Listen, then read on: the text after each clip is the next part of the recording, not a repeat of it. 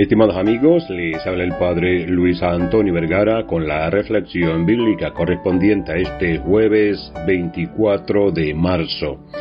El Evangelio está tomado de San Lucas capítulo 11 del 14 al 23. El estar con el Señor, el estar con Él, estar con Jesús, es una de las cosas principales que debiéramos de tener en cuenta siempre.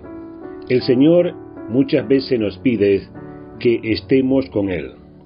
Desde el principio nos dice que llamó a sus apóstoles para que estuvieran con Él y estando con Él, enviarlos a predicar con el poder de expulsar a los demonios. Su palabra también nos dice muchas veces que permanezcamos con Él diciéndonos, sin mí no pueden hacer nada. O si ustedes permanecen en mí y yo en ustedes, pidan lo que quieran y lo tendrán.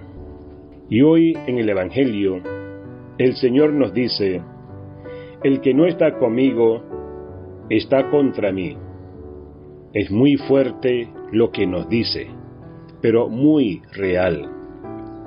Jesús es claro cada uno de nosotros considera que está con Él?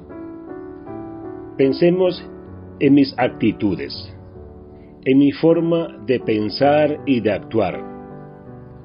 ¿Demuestran que estoy con Él? Las opciones que tomo siempre son reflejos de mi unidad con el Señor. Aprovechemos el tiempo de cuaresma para meditar sobre esto estar con Él, lo que significa, lo que implica.